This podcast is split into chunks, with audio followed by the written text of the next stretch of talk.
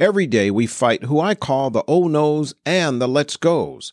Explained in my book, Going One on One with Life, these are the two teams we choose from every day that help us win or lose in our lives.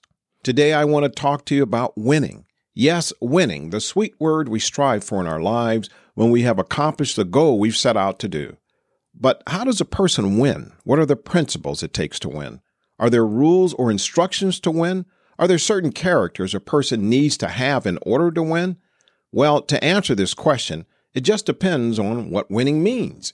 If you're a runner and if you run a marathon, it's going to take a lot of practice running daily to build up your endurance and stamina it will take. If you're a mountain climber, then you're going to need certain tools to train with and smaller climbs become familiar and gain the confidence required. If you're a doctor or nurse or any profession, it will take the training and expertise of learning specific duties to perform in order to accomplish the goal of your profession. I guess what I'm saying is that there is no certain character it takes to becoming a winner. Winners are not born, no matter what the media or others may say, Winners are people like you and I who decide to go beyond what was given to them, to take on the next challenge which they have imagined to become a reality in their lives. How do you determine a winning spirit or attitude? It starts inside of you.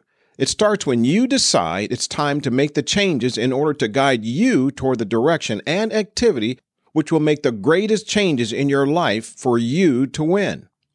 Too many people have given up on winning in their lives or accomplishing their goals because of a friend called Mr. Work. Remember in my earlier podcast, I mentioned that Mr. Work and Mr. Opportunity both sat on a park bench to watch the people pass right by Opportunity because work was sitting right beside them.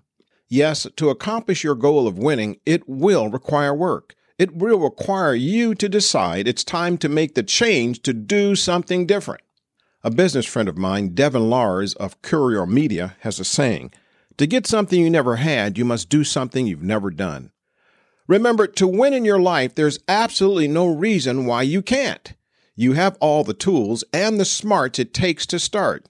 And winning means getting the results you want. Uh, my quote is Results are seen when consistency is the leader. Make it happen. Thanks for listening. I'm Chris Fantastic Powell.